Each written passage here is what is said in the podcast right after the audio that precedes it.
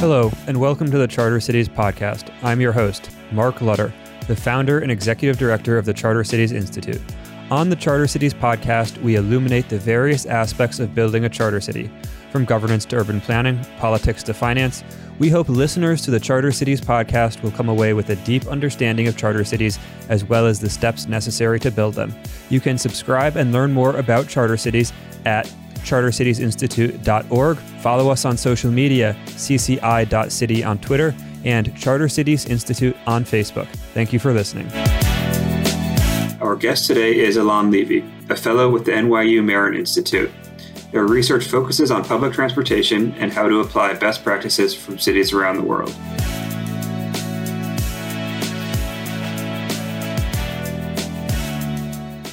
Welcome to the show, Alon. So to start, talk about how you got interested in in infrastructure. I lived in New York. I was in grad school between 06 and 11. When I moved to New York, I mean, I was interested in politics in general. I mean, growing up in Israel, you can't be not interested in politics, but I didn't necessarily care about infrastructure more than like literally any other issue. It's just that in New York, the subway is omnipresent in culture, let's say. So, for example, or in socialization. I mean, if I'm in Morningside High, it's and everyone I socialize with is in Brooklyn and it's a four seat ride, then I need to think a lot about the subway, right? And what is what does a four seat ride mean? I don't even know what that means. Oh, so a one seat ride is when you can get from Oh, just one are. train. So seat is basically a number of transfers. So four seats, you have to do three intermediate transfers to get there. That is correct. So New York is not very good at two seat rides. Um, there are a lot of cities that make sure that you can get from most stations to most stations, even all stations to all stations with just one transfer. New York is very bad at that. So there's a lot of three seat rides, and sometimes you can even snag a four seat ride. Thinking about it kind of forced me to think a lot about the subway. And I mean, this was, it seems like a cool example of public works, a cool, a cool example of how to just expand non car access. And then I stumbled across the cost differences.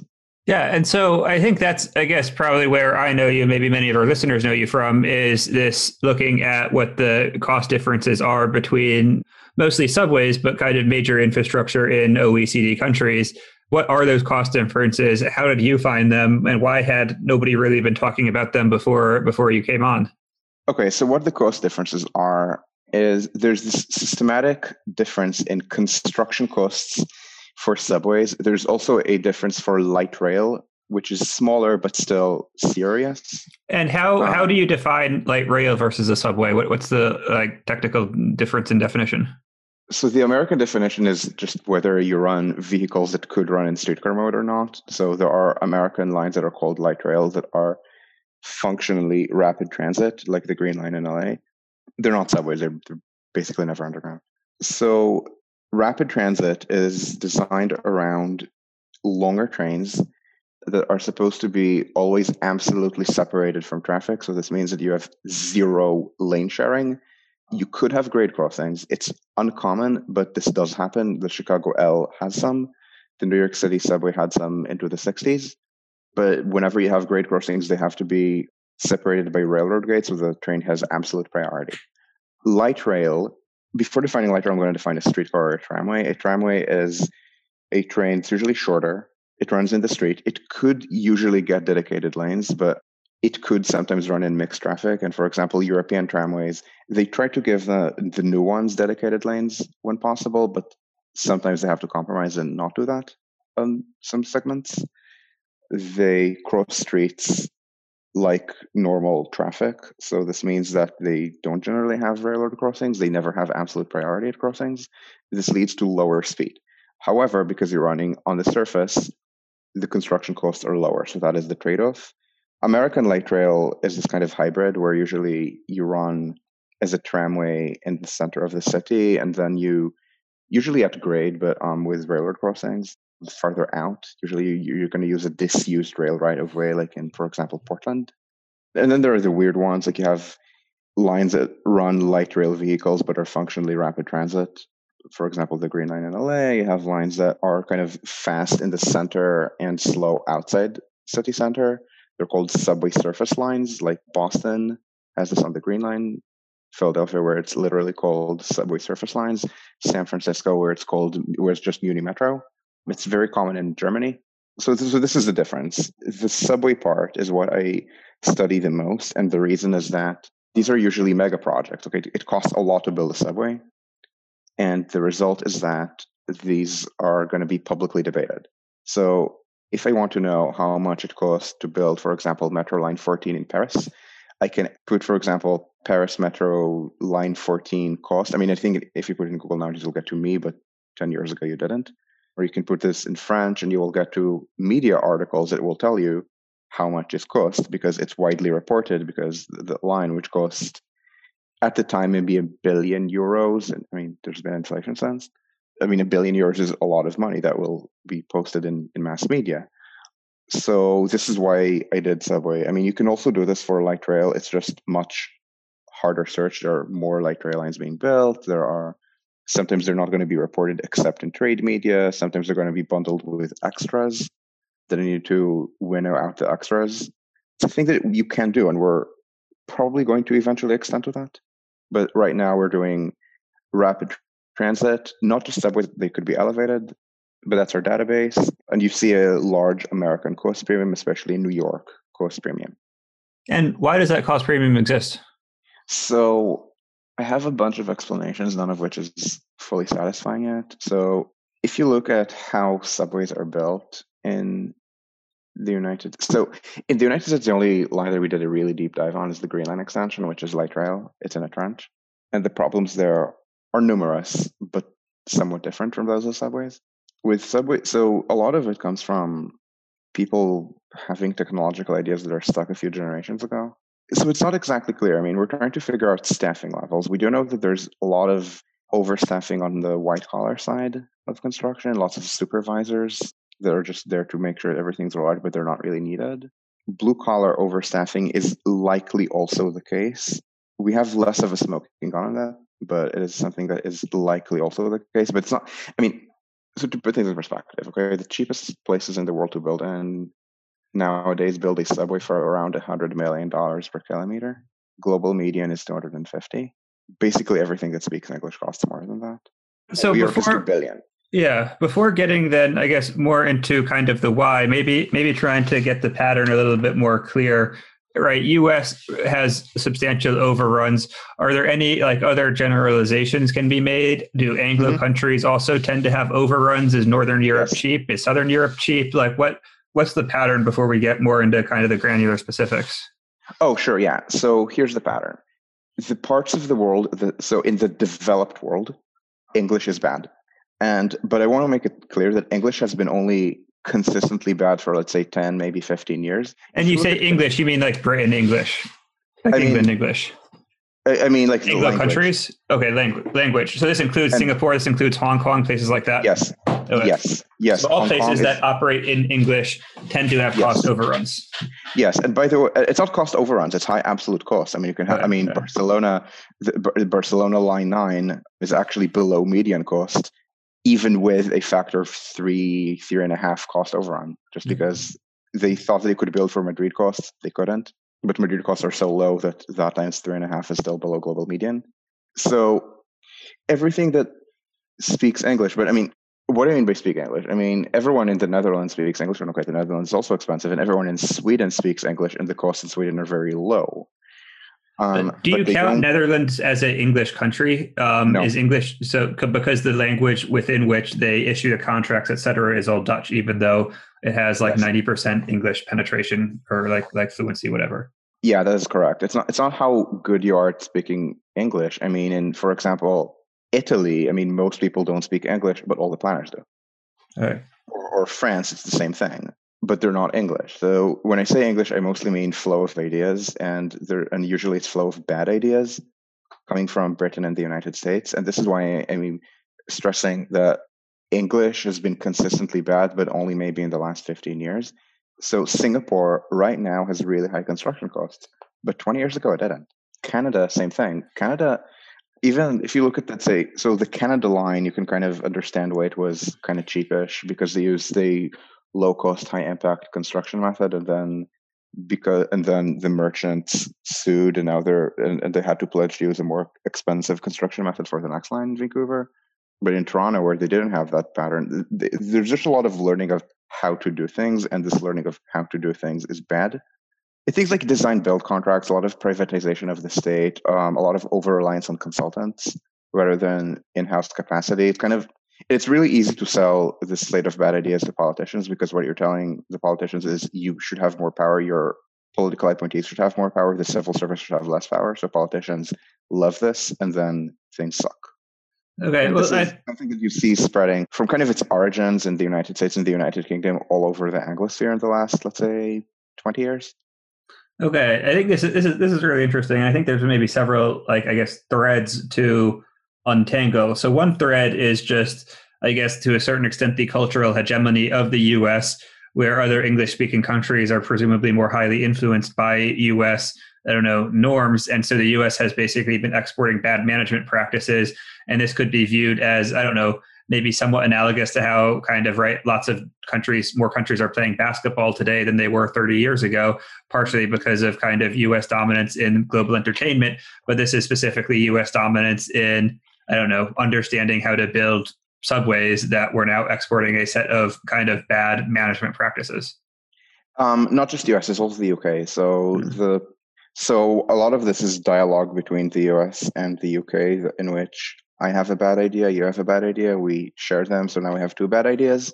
So I, I don't want to blame Thatcherism because I do know that British construction costs rose from the 70s to the 90s, but I don't know what exactly happened in between because the Jubilee line was 70s and the Jubilee Line extension was 90s, and I don't have anything big in between them.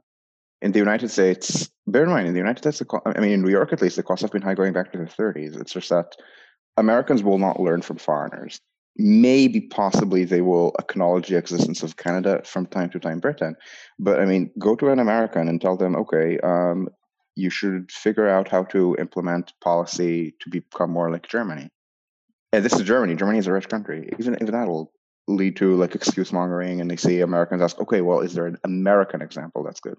Well, 20 years ago there was. There no longer is. There's this kind of flattening of bad practice throughout the United States. You see this in Seattle, for example. Seattle, even 10 years ago, was building subways not affordably, but only for a 50% premium. And and the next thing that they're planning to build is the the Ballard West Seattle line it's six hundred fifty million dollars per kilometer, and it's only thirty something percent underground. I mean, it's like a factor of four premium. And LA, same thing. LA twenty years ago looked semi decent. It no longer does. And I know that, for example, they brought in a consultant from New York to help with construction in San Francisco. Why would they bring a consultant from New York? New York is a failure. Well, they don't think of it that way. They think of it as, ooh, New York is a big, complex system. Let's learn from them. So so it matters, I think, that New York is the worst in the United States because I see managers in New York not even acknowledge the existence of things that happen every day in Boston.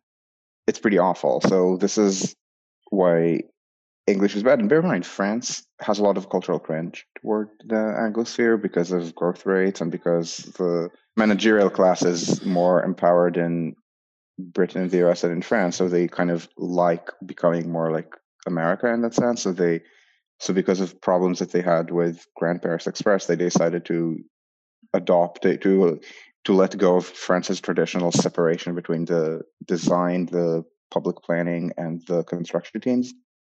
And because they said, "Oh, it's a complex project, we need to maybe adopt some design build ideas," and then they had another cost overrun as a result. It's, mm.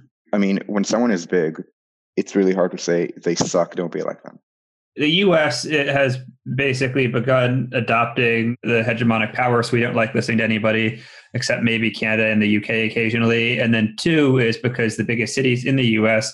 are seen as, I guess, the high status ones. People are copying from them, even though they have cost overruns if we go back 30 years right so we're seeing a little bit at least in the in the kind of english speaking world a flattening of practices for building subways. If we go back 30 years was there a wide variety of practices to yes. build subways? Yeah.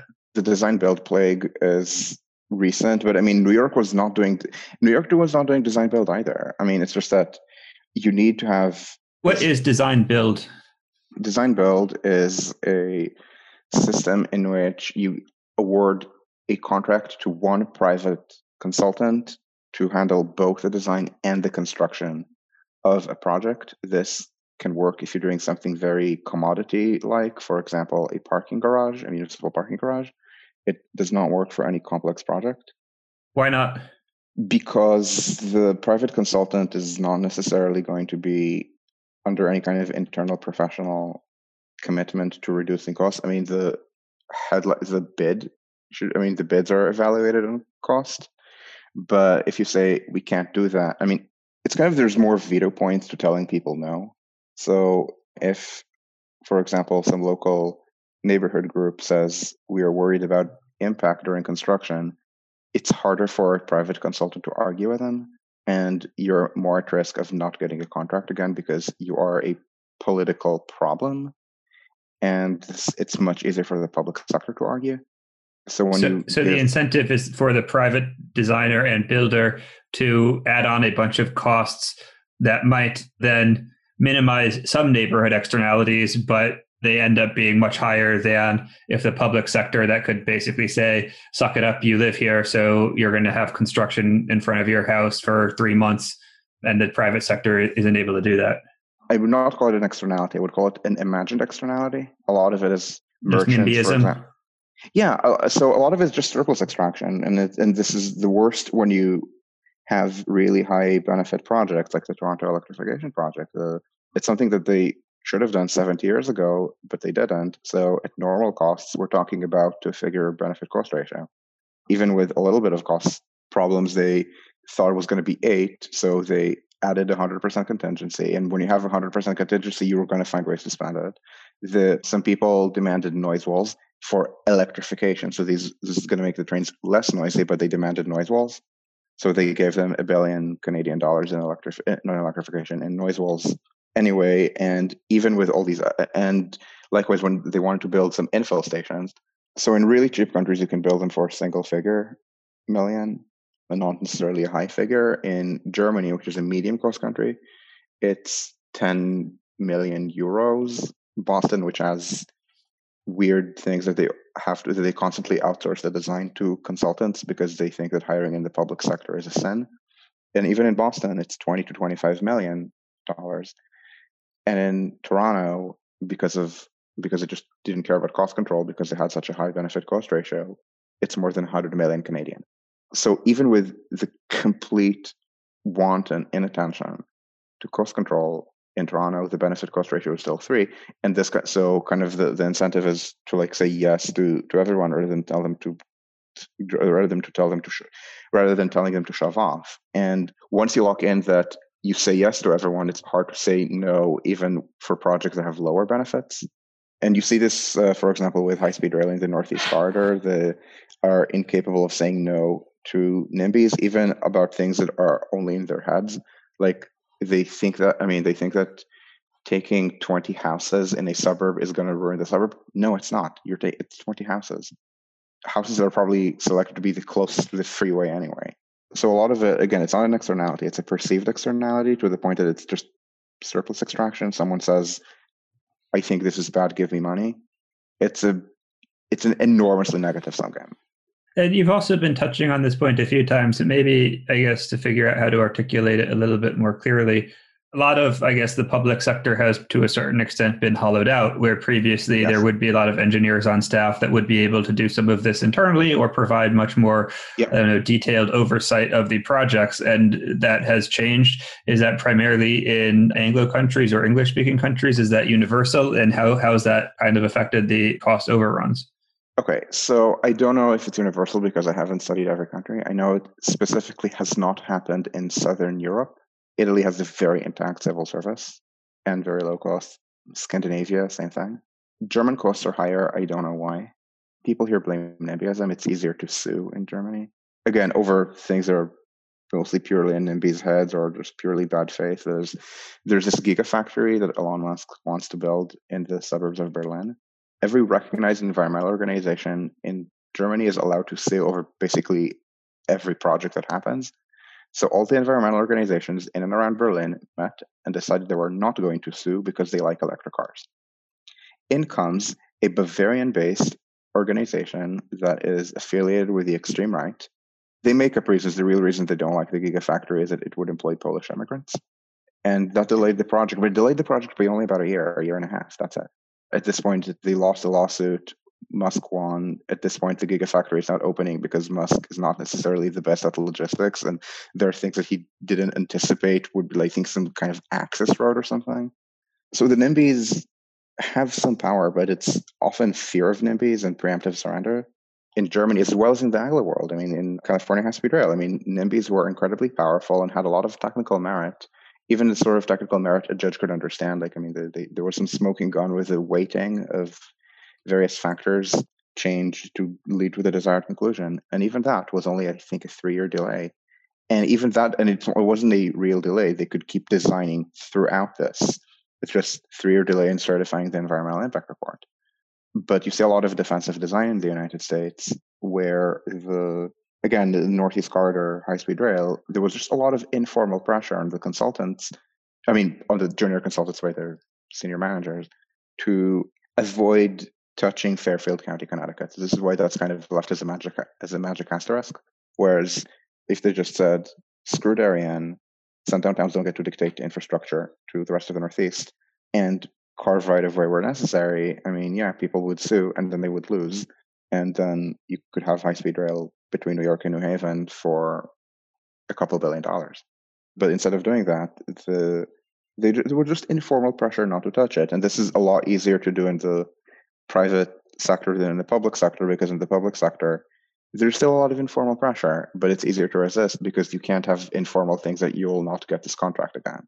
So, how do you weight these different influences on price differentials? For example, if I think about the environmentalism and NIMBYs, that seems to be mostly kind of in the 70s, right? NEPA was passed in what, 70?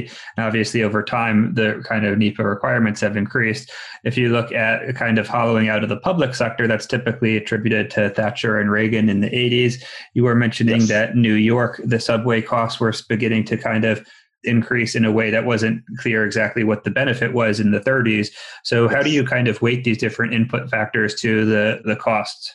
The issue is not that there's environmental protection laws; they have these here too. The issue is that they're enforced by lawsuit rather than by an internal bureaucracy. And so in Italy, there's an antiquities protection authority that will tell you, no, you can't build a subway station this way. It might threaten Roman ruins. You have to use something more expensive.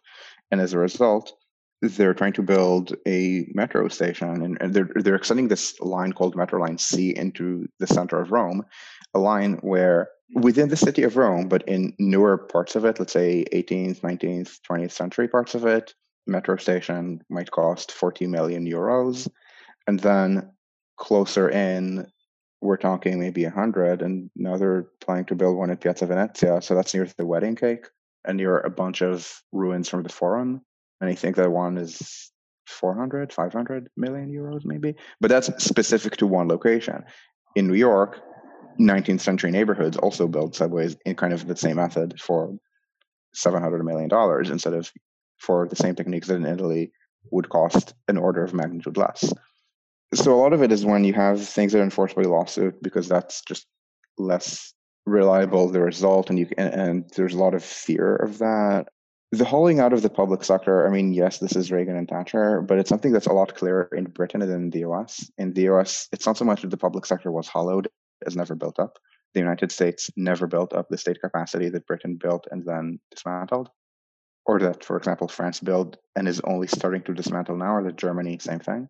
So in the 1930s, it was mostly they just didn't care about costs. They didn't think it was important the public sector was trying to drive the privately operated subways into bankruptcy. So they built even areas that were kind of questionable. They, they had a lot of overbuilding in the 30s as well, like underground flying junctions, but they were built cut and cover, so they had to shave corners of buildings. So they had to like destroy corner buildings, which were the more expensive ones, instead of trying to come up with cheaper methods afterward, the way that Britain did. Um, so, so Britain, its first subway line, so that's there would be the Metropolitan line in London, was very cheap. In today's money, I think $35 million a kilometer. The second one, the district line, was a lot more expensive. I think maybe 90, which was a record in the, it was the 1860s. it remained unbroken until New York in the 1930s. So, and the reason it was so expensive is they had to carve new right of way for cut and cover construction through areas that were expensive even then, like Kensington. And this is why they had to invent deep boring in the 1880s and 90s to avoid doing that again. And construction costs fell. And in New York, so forget that the, the deep boring by the 1950s, for example, I don't think it would save any money. But um, in New York, uh, they had to carve a lot of right of way. And when they had, they kind of, it's not because they had it, because they got used to it. In the 1910s, New York carved the 123 trains through the village back when it was called the Lower West Side and was a the gritty industrial neighborhood where you had the Triangle Shirtwaist factory fire. In the 20s, early 30s, they carved the same thing on Sixth Avenue on the on what is currently the AC and E trains, but by then the village was already gentrifying, so it was just more expensive to do it. And then they did these corner shaves, and they they had all these underground flying junctions. They just didn't really care, and that somehow turned into the default way to do things. There was a lot of resentment that the system was not finished.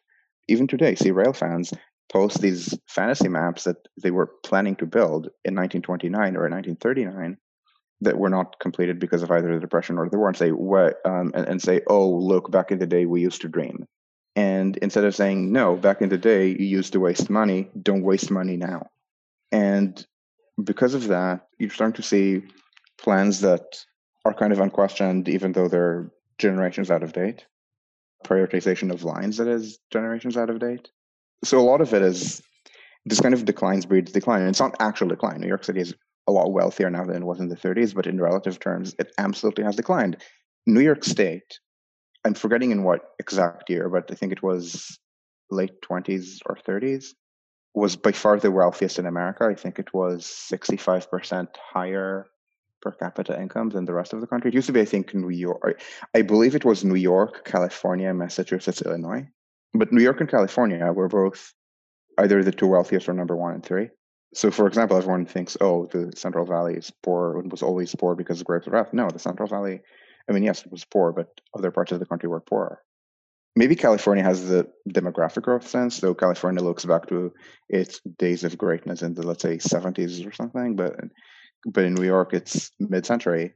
Again, not because the city was better then, but because the United States was, relatively speaking, richer than the rest of the developed world. New York more so than the rest of the United States. The South was barely first world at the time. So you have this kind of technological MAGAism, let's call it, where in New York there's widespread resistance to anything new, and this is why they kind of end up being stuck in these kind of mid-century methods that are then exported because everyone says, "Oh, New York has a subway. Let's build like that." If I think of Italy, if I think of Southern Europe, I don't think of right like effective governments, effective bureaucracies. To me, so there's this, I guess, interesting cultural question. They seem to have been relatively effective on this provision of large infrastructure projects because of their internal capacity. So, is the general story of just ineffective bureaucracies in Southern Italy wrong, or what is it about the rail bureaucracies or infrastructure bureaucracies that make them comparatively effective while the rest of their bureaucracies don't function particularly well. Okay, so I also reject the question that the of whether the rest of their bureaucracies don't function particularly well. I mean, yes, these countries are by European standards poor. If you look at, for example, Corona, they had higher death rates than Northern Europe, but it's entirely a matter of poverty. So there's this table that you can find on the internet for um, proportion of people aged 25 to 34 who live with their parents. Now, this is partly cultural. So in Scandinavia, the culture is you leave home at 18 and you never live with housemates. You live in a tiny apartment by yourself. So the proportion there is, I think, 5%. And in France, in Germany, in the United States, in the United Kingdom, maybe that culture is not a thing. So it's, let's say, in the teens, sometimes low teens, sometimes high teens. And then in Southern Europe, we're talking 20, 30, 40%, just because they're poorer. So they can't afford as much stuff. So there's more household infection. But if you compare this with, for example, their ability to vaccinate, there's no obvious Southern European weakness compared with Northern Europe. And Italy has this reputation for corruption, which is absolutely a thing. But in the same way that the United States has a reputation for racism, which is absolutely a thing, and you can even see it still today with police brutality rates. The United States does not, however, have more job discrimination, for example, against minorities than let's call it the European average. So there are European countries with less discrimination than the United States. I think Germany is one of them, and there are ones with more, like France. But overall, it's not like the US is materially worse on discrimination than Europe because the same history of racism is also why you have civil, strong civil rights laws, and it's the same with Italy and anti-corruption laws. Yeah, so yes, in the 1970s and 80s, it was awful, and construction costs were high, precisely because of bribes. And then in the 90s, they had this process called mani pulite. It actually has no connection to the word manipulation. I mean, the money is the same; it's hand, but the pulite is a different root. It means clean hands, where due to bribery in actually it was an infrastructure project. It may have been the Milan Metro Line 3, maybe, where they started investigating politicians, and one politician was so obviously corrupt, the party kind of cut them off, blabbered, and gave so many names that eventually half of the Italian parliament was under indictment. And all of the major political parties of Italy crashed and burned as a result. The current center left party, the Democratic Party, was formed from the carcasses of the few communists who were moderate enough to actually be in politics and more importantly were not implicated in the corruption scandal. And likewise from the carcasses of the center right came berlusconi who was incredibly corrupt. So as soon as he came to power he shut these investigations down. But these investigations did succeed in forcing out a lot of the corruption and passing very strong anti-corruption laws. And construction costs in Italy in the 80s, I think they were 300 something million dollars per kilometer, adjusted for inflation. So higher than global. It generally costs have a secular tendency to rise. At this point, they're not 300, 350, they're 150. Again, unless you're building underneath Roman ruins and then it's more, but in Milan, it's 150, give or take. In parts of Rome that are not Roman, again, about maybe that. So it's absolutely possible to reduce costs, but the process, it'll take a while before people notice. So in the same way that people still think that Italy is as corrupt as it was 40 years ago, which it absolutely isn't, kind of the only way people actually accept something is if it is if Italy stops being poor. But Italy has different problems like tax um, evasion that are completely separate from the actual bribery. And so people say, "Oh, well, uh, if you think Italy is so smart, why ain't it rich? Haha, I'm so smart. Uh, I do not need to listen to everyone, to anyone." This is kind of the mentality, and you see this also in Germany. People in so why does Germany not have high speed rail? I mean, we do have high speed rail lines. They're not especially well designed, but we don't have a national network. Why? Because high speed rail was invented in Japan and then was brought to Europe by France Italy and Spain look up to France. Germany looks down on France. So Italy and Spain built high-speed rail networks connecting all of their major cities, and Spain especially refined this way learning learning from France and from Germany and picking the best at each. Unfortunately, not in operation. Spanish operations still suck, but the construction is incredibly cheap. Germany thinks it is better than France, so it will never learn a French idea even when France does something better, like in having actually fast trains connecting the major cities. How should we think about, I don't know, the evolution of mega infrastructure projects, partially rail, but partially other over the next kind of 20, 30 years? Because your model is basically one of what might be described as, I don't know, kind of cultural hegemony or cultural elitism, where there is this mechanism by which whatever is done in the high status countries, I guess because the feedback loop for these projects is so long that whatever is done in the high status countries, even if it's not effective, is broadly adopted. And so if I think about the future, right, the US is probably has less relative power in the world, but our cultural hegemony is arguably kind of peaking. Over last summer, we saw Black Lives Matter protests in places some in Japan and New Zealand, et cetera, are we going to see the continued export of American ineffective cost mechanisms, particularly to countries that might not have English as their first language? And then the other kind of, I guess, main consideration is China is obviously becoming a global player. I'm not sure how kind of, I guess, their, their status is perceived. And so whether people are beginning to adopt their, their construction mechanisms, it's happening a little bit in low income countries, but I don't know to what extent it might, might start happening in high income countries. So is that kind of the right framing or how should we expect the evolution of costs of mega infrastructure projects, particularly rails, to, to evolve? Oh, it's it's absolutely the right frame. So rich countries are not going to learn from China. it's still too poor. I mean, yes, you have people who wish that they had the tight control of the workers that they have in China. You see this. I mean, you do sometimes see um, really rich tech managers kind of wish they were Chinese tech managers, and you never see this kind of I wish we were like that toward countries that are actually richer or even stronger in tech. Like I, I don't think I've ever seen I wish we were Taiwan techs about this. Um, people discovered this with Corona and then never learned a single thing Taiwan did. In January, Taiwan had an outbreak of Corona at a hospital. 15 people got Corona. In order to prevent this from spreading, they put 4,000 people in quarantine. Six tested positive.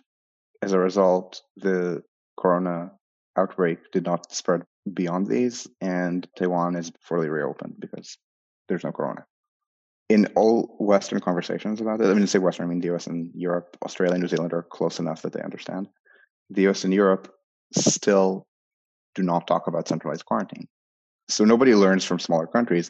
Now, again, China is big, but China is also not rich, but it absolutely exercises this kind of soft power in developing countries, especially ones that are not very democratic, because they also wish that they could control the opposition the way China does. Absolutely, you see people outsourcing their construction um, to China, and it's leading to all of the same problems that you saw with Western aid or Soviet aid in the Cold War. For example, so I imagine that you know what isomorphic mimicry is. Yep it's awful. Again, it's in poor, it's in actually poor countries, and one of the patterns that we found actually is that in countries that are not first world, ex colonies tend to have higher costs. So China has medium cost. China is not a low cost country. It's low cost compared to the United States because compared with the United States, everything is low cost. But China is the same as the non-Chinese global median. I say non-Chinese because about half of global subways in the last 20 years have been built there. But China is basically the same as the rest of the world median. So same as France, for example, maybe a bit better than Germany, a lot worse than Korea or Southern Europe or Scandinavia or Turkey. And I mean, Turkey is actually a good example. It was never colonized. It learns, but it, for all what people talk about, oh, it's cultural abnegation with Kemalism. No, Turkey is a lot less culturally self-abnegating than the sort of countries that try to send all gay people to jail because they are proud of their values or something and say we're against Western values. No, I mean, these countries are desperate for Western approval.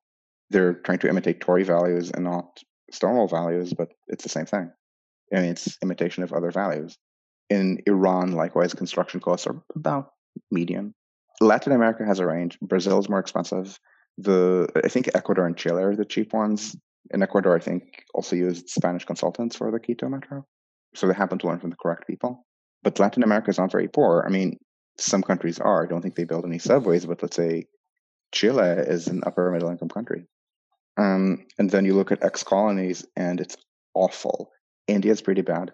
Bangladesh is awful. Indonesia is awful. Vietnam is awful. The Philippines are awful. Egypt is awful.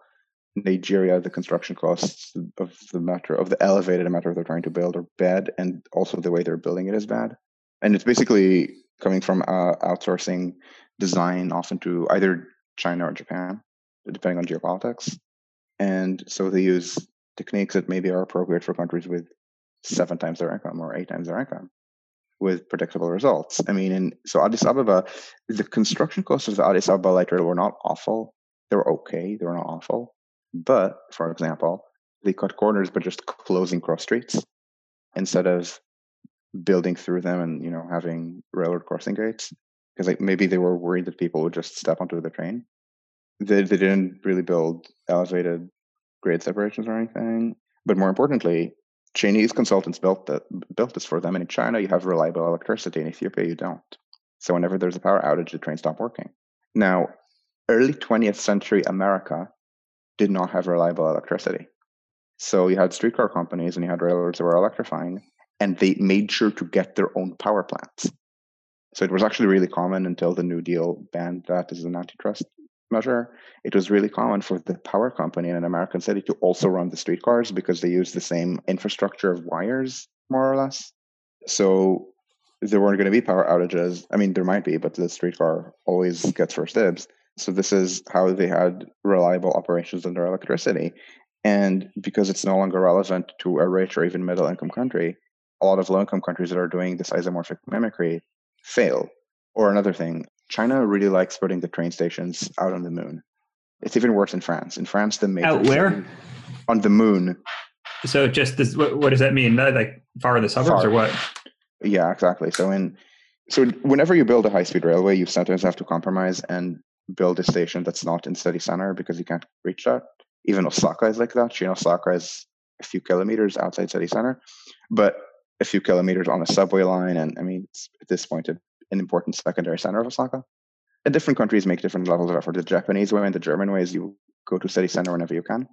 The French way is major cities get a city center stop, but anything in between can get a station that's if you're really lucky is going to be tangent to the built up area like Reims or maybe Avignon. And if you're less lucky, it's going to be 20 kilometers from the city. Like uh, there's or 30 or even more. There's this station that was called a beetroot station because it was right in the middle between Amiens and Saint-Quentin because they didn't want it was serve one or the other and they just decided to stay on the to stay right next to the fairway to get to Lille faster. And, the, and you see this in a bunch of places in France. And in China, the innovation is they do that even in major cities. So in Shanghai, they have a historic rail station that's just outside city center, like you know, few, like I think two subway stops from People's Square. But the high speed trains don't go there. They built a new station far in the west at domestic airport called Hongqiao.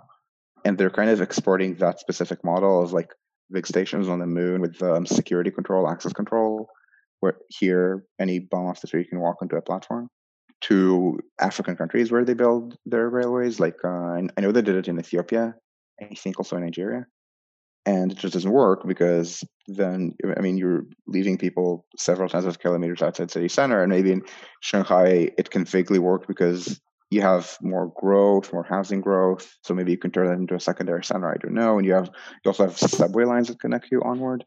But this is presumably they're also optimizing for security and not just optimizing for transportation effectiveness okay. So the TGV is starting to get a little bit of access control for ticketing, mostly because SNCF is run by airline managers who don't know how trains work. But this is last three or last four years. I at the time I left Paris, which was a little over two years ago, Gare du Nord, so the busiest station, I think the second busiest TGV station, was still no still had no access control except if you're going to London because of border control bullshit. So the only time terrorists have ever bombed a high speed train was in France. This was in the 80s, so that with the TGV was new, it was kind of France's bride. So Carlos the Jackal put a bomb on the train. I never remember how many people died. I think two or three. More people died from a bomb placed in the locker room somewhere at the station. The two or three deaths that was viewed as a major embarrassment to the cause of international terrorism. So terrorists stopped putting bombs on high speed trains afterward and there was never any kind of access control. Germany, same thing. Despite the, I mean, Germany has Germany had Baader Meinhof. The trains are not access control. The subways, I mean, don't even have fare gates.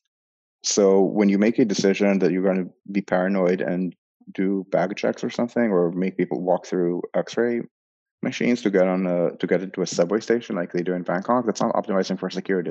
That's optimizing for bullshit. I don't think they have security controls anywhere in Japan on this, and they had the sarin gas uh, attack. They do have access control for the Shinkansen because of some weird things with ticketing. They also have fewer conductors on the Shinkansen trains than they do on European trains. That's very different from doing security theater, which they do in China. Again, it's not security. I mean, it's not. I mean, I mean, I'm sure that China thinks that every Uyghur is about to launch a 9-11 at them but in objective reality no. Right biden has released his infrastructure plan. You wrote a good piece for niskanen about that. So i guess high level is biden's infrastructure plan good? What are the parts that could be improved? What are the parts that he's kind of focusing on, on for the right things? Okay so it's hard for me to say good or bad because I can tell you a lot about construction costs. I can't put it in legislative language other than things like, oh, the federal government should demand cost control. The federal government should start saying no to agencies with a bad track record. There's a good.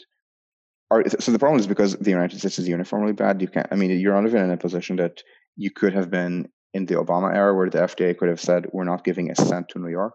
but we are going to fund things in LA because at the time LA was cheaper or Seattle, same thing. So first of all, they need to care more about cost control. But again, I don't know how to put it in legislative language. I will say that I mean I can find bad smoking guns in the Biden infrastructure plan.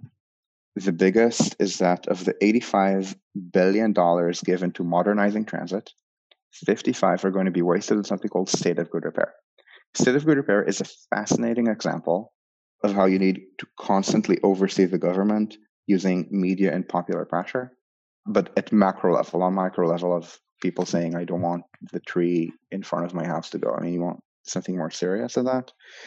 And the, the most serious oversight is when you do an expansion, people can tell that the expansion is opening or not. Okay, people can tell that Second Avenue subway opened. People can tell that the Seven extension opened, and these actually exercises an important disciplining function. Whereas when you do state of good repair, it's like saying you will create or preserve affordable housing. This is a common formulation in New York. No, nobody says I will build X housing units because that is a concrete promise that people can see you break. But if you say create or serve, you can say, well, my mom, uh, well, the experts I uh, paid who know that if they don't reach the, the desired conclusion, they will never work for me again said that if we hadn't been in power, then there would have been this many units, the more this many more units that would have been vacancy decontrolled or something. It's the same with the with Obama in 2010 saying not saying I reduced unemployment, which he didn't, but saying that if he hadn't been around, unemployment would have been even higher. So that's a problem with state of good repair. It's not a concrete promise that people can verify. So people say, oh, well, our maintenance will improve. No, it won't. But they're not going to say, we're going to improve the state of the tracks. And as a result, you will see the trains run 20% faster. They're not going to I mean, this is what Andy Byford tried to do, and you saw how Cuomo treated him. So, state of good repair. So, it, it boils down to something that actually was done well in the 80s and 90s in New York. But essentially, it came out of actionable items like reducing breakdowns, reducing 10 miles an hour speed limits. Not like reducing the speed limit, reducing the proportion of the system that had these uh, limits. So people visibly saw the system get cleaner, more reliable, faster.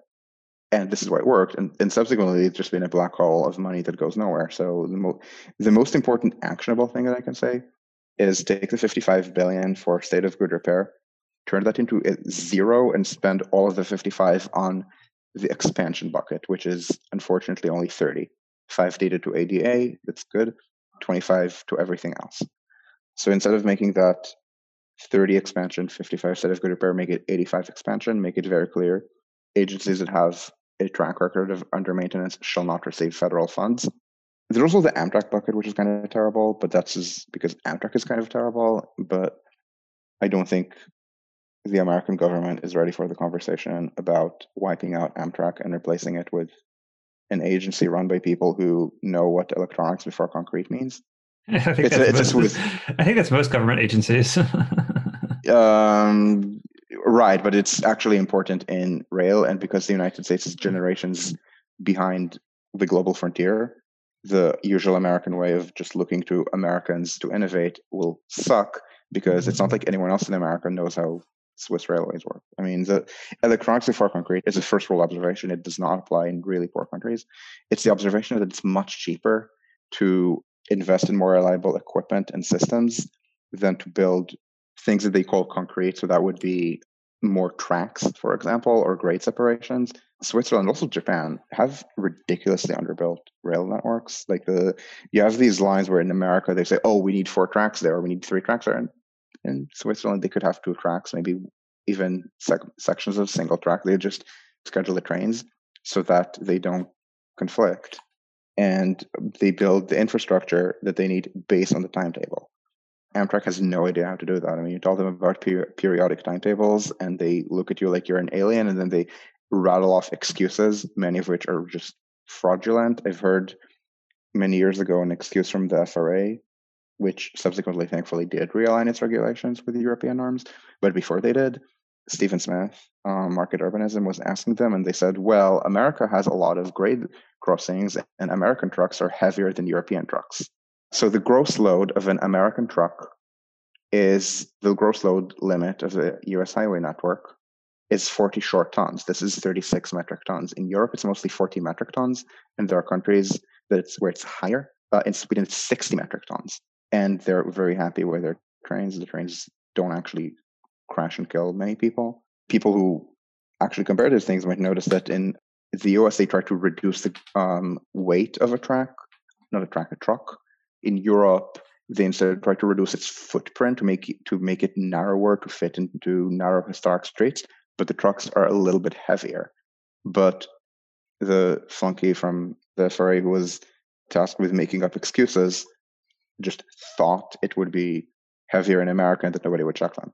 And again, this is an agency that actually or they didn't know the difference direction. between metric and English tons. That I mean, no, no. Even if they didn't, it would be forty versus forty. I mean, I mean, forty versus forty is the same number. So no, it's just they didn't know. They don't care to know. They think. I mean, everyone else around them doesn't know either. So they get away with saying these things. And again, the FRA did realign regulations with global norms, but the actual operating agencies still don't touch that. So New Jersey Transit is still buying trains compliant with obsolete regulations at factor of two premium cost. In fact, it's a. I mean, I literally just sent Niskanen a Buy America article, so I had to look at the premiums of a lot of American orders. Buy America does have a premium. It's not a factor of two premium. It's a factor of 1.5, for example, premium, maybe 1.4. And that order was, I think, 1.7, maybe even more. So they got these obsolete, low performance premium cost trains. Amtrak, same thing with the new trains that they're getting for the Northeast Corridor. I don't even know if, what they're compliant with, but um, partly because it's Buy America, partly because they decided on a bespoke design they don't really need, partly because Senator Schumer sabotaged the bid to be able to brag about job creation in upstate New York. It's a factor of two premium. But the point is, nobody in America respects European expertise on this, even when Europe isn't the global frontier of this and the United States isn't. There's, I mean, you need to, it's something you need to persuade every person separately and then say, well, the other people in my agency won't believe me. So there's kind of a, I know, collective hallucination. And the Anglosphere in general thinks it's doing well to the point that the, there are people who end up being experts in, other, do you know the, the tendency of people to be experts in other people's social problems? Like how Israelis, who when you criticize their human rights record, suddenly turn into experts into every developed country, into, into the developed democracies' human rights problems. Mm-hmm. It's the same with Americans who suddenly turn into experts in their own eyes in European political problems just so that Europeans stop telling them that European trains work better or European healthcare or whatever. Yeah looking at we've talked a little bit about low income countries and cities in low income countries and how they can provide public transit. So how does that differ? The, point you made was that oftentimes they're kind of benchmarking on using contractors coming from countries that have incomes uh, order of magnitude or 5x higher. So how do you actually adjust the kind of provision of these subways or other large transportation networks in countries that have incomes at $2000 per capita or $3000 per capita? Ppp it's all PPP adjusted. It's not income adjusted. If it if it were income adjusted, by far the costliest country in the world would be Bangladesh. Like Bangladeshi costs, even with just a PPP adjustment, are I think might be almost as bad as American. I know that people think that it's about the soil there because alluvial soil does increase costs. You see this in the Netherlands, you see it in Shanghai. These Bangladeshi projects are elevated or mostly elevated. One of them is in fact entirely elevated, line six, and they're still really expensive. I mean, I guess if you if you let Japan build your system, then the poorer you are, the less appropriate it's going to be. Overall, by the way, the GDP per capita to cost correlation, I believe is it's positive, but it's something like 0.04, which is not statistically significant. Well, let's say you're you're you're in a country that has right purchasing power adjusted income of like five thousand dollars, and you need to build. Okay, you want to build. Niger- a, let's say Nigeria. Okay, sure. You want to build let's, a metro metro for for the city, right? Like what what should you do? Concretely, let's talk about Lagos. And the reason I'm going to talk about Lagos is because I actually poked around there more than uh, elsewhere. In Lagos, first of all, who do you learn from? The answer is you don't invite foreign consultants. That's the first thing. The second thing, what do you learn from is you read whatever you can about the history of early subways in the United States, France, and Germany. The reason I'm not saying Britain is that Britain built using deep boring which is not what Nigeria should be doing. In all other ways, Britain is also really useful to learn from, which means you learn how to use labor intensive methods. Nigeria does not have expensive labor. but whenever you import capital, that is expensive. So this means you build. So so use for example the fact that the Nigerian roads and the, the main urban roads are very wide. You build either elevated or cut and cover. I'm guessing that in Lagos you want to do mostly elevated because I, I have no idea what the geology is. I mean, the people in charge in Nigeria do know, but generally when you're in an alluvial floodplain, you want to be elevated because you're going to have water table problems. In, for example, Nairobi, I'm guessing that it's probably better to do cut and cover subways because the terrain there is very different. So you do that. You build four track lines, not two track lines, like in New York. Remember, Lagos today is almost the same size of New York, metropolitan area to metropolitan area. And let's discuss urbanization rates in Nigeria and natural growth rates. I mean, Lagos is obviously going to become a lot larger very soon. So you build four track lines, local and express, like in New York. You absolutely can do some um, leapfrogging. So you maybe want to build the lines around higher speed standards than New York did, but you want to use labor intensive methods for cut and cover or for elevated.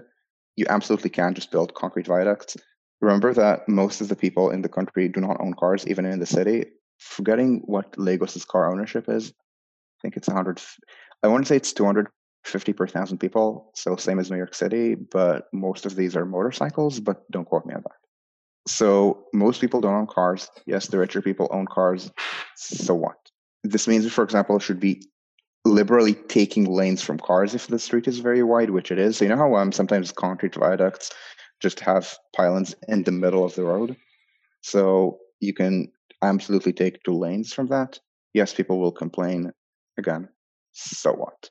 And build a four track system that connects all of the major parts of Lagos to Lagos Island. In Lagos Island, you might need to bite the bullet and build things underground, but Lagos Island is small, so even with a cost premium like in the Netherlands, it's going to be okay. Know what system you're going to build in advance. Don't build one. I mean, it's okay to build one line at a time, but know what line 12 is going to be because you're going to want to make sure that all the lines intersect correctly in Lagos Island. Nairobi, same thing, except it's not going to be Lagos. It's not called Lagos Island in Nairobi. The Central Business District is just the Nairobi Central Business District, like Hilton Park and such. That's where you want to do. It. You want to learn from the history of rich countries back when they had roughly your income level, because that is roughly the labor to capital cost ratio that you're looking for. Don't bring China in. Even China is too rich definitely don't don't bring Japan in. Do things yourself. Yes, countries like this are incredibly self-aiding, incredibly self-abnegating. Like the, even India, which is not five thousand, India is I think nine thousand. I mean, pre-Corona, I think it was scratching ten thousand, but Corona is hitting really hard. Even in India, I mean, basically every article you will read in Indian media about Indian infrastructure is going to talk about problems, even in cases where India is doing really well, like the electrification project. They keep talking about problems because India keeps thinking of itself as inferior. And so this is where you see a lot of isomorphic mimicry. Hell, you see this in Southern Europe. The difference is Southern Europe is similar enough to Northern Europe that isomorphic mimicry in Italy and Spain of let's say Germany and France actually works really well because the labor to capital cost ratios are very similar. So you just learn the things that France does well, you learn the things that Germany does well, you synthesize, and you get Spain, or you get, Uh, or or I want to say you get Italy, but in Italy it's only starting to be that way. There's in Italy they're starting to adopt German ideas of operations, which work really well. But this is something you could do if you're a poor rich country like Italy. You can't do it if you're poor if you're an actually poor country like India. So a lot of it is just understanding that you cannot privatize the public sector into prosperity. You just can't. Yeah. So we've got a few minutes left to end, right? You've kind of have a somewhat unusual career path in that you've sort of become a I don't know mini internet intellectual that is now oh, influencing. Okay, well, you can give me a better term, but I, I, I find that I'm a I'm a researcher. I have like a I have an appointment with Marron. Like I I don't exist just on the internet. Most of my income doesn't come from the internet. Sure, that's true, but it feels as though you got your start on the internet. Yes, in that you would not have that appointment with Marron, you would not have all of this. The phenomenon that I, I, consider myself somewhat similarly in that right have started with engaging these internet communities with a different perspective and now trying to figure out how to take this perspective and influence some of the kind of real world on the ground challenges. And i see this as kind of a broader I don't know, class of phenomenon where there are these things that haven't really had this outside perspective before. So just wanted to, I guess, for, for the oh, yeah, last yeah. question, ask your, your thoughts on how you see the evolution of this with obviously yourself, but then with this kind of general phenomenon playing out as well. So I don't know if you've if you've heard me talk about this, but a lot of this comes from Ezra Klein and the Health of Nations, the 2005 brief he wrote, where it was I think maybe two pages, on the healthcare system of each of seven countries. I believe was the US, Germany, France, Britain, Canada, Japan, which I guess six countries. I'm forgetting if there was a seventh, which kind of brought in to the forefront the meme that in the United States, healthcare isn't just an egalitarian; it's just it's also less efficient than in universal healthcare developed countries. And, and I saw this succeed, and as a result, I this is kind of what led me. I mean, I was thinking in comparative terms before that. I mean, when you're Israeli, again, Israel is a poor rich country. It constantly compares itself with other countries. But I saw that the Americans actually cared to some extent. So this I started like pushing this. But I mean, again, that's not true for everything. I mean, the costs of K 12, for example, there is an American premium. It's not a very large one. And for example, teachers in Germany actually get paid better than in America. So the US public spending is always a waste point is not always true. It just happens to be true in public transit construction and in the operations of mainline rail. Subway operations in New York is very wasteful, but for example, Chicago isn't. So where is this going? I don't know. I mean, in the Obama era, I was yelling into the ether, and I mean, the things that they were doing in the stimulus were pretty horrible. And now I do not know, I do not know if there's an improvement because again I don't think of it in terms of legislative language. I think of it in terms of agency competence. But again, I don't know. Great. Well, that's the end. Thanks yeah. for coming on. yeah, thanks for inviting me. Thank you for listening to the Charter Cities podcast. For more information about this episode and our guest, to subscribe to the show, or to connect with the Charter Cities Institute, please visit chartercitiesinstitute.org. Follow us on social media cci.city on Twitter, and Charter Cities Institute on Facebook. I'm your host, Mark Lutter, and thank you for listening to the Charter Cities Podcast.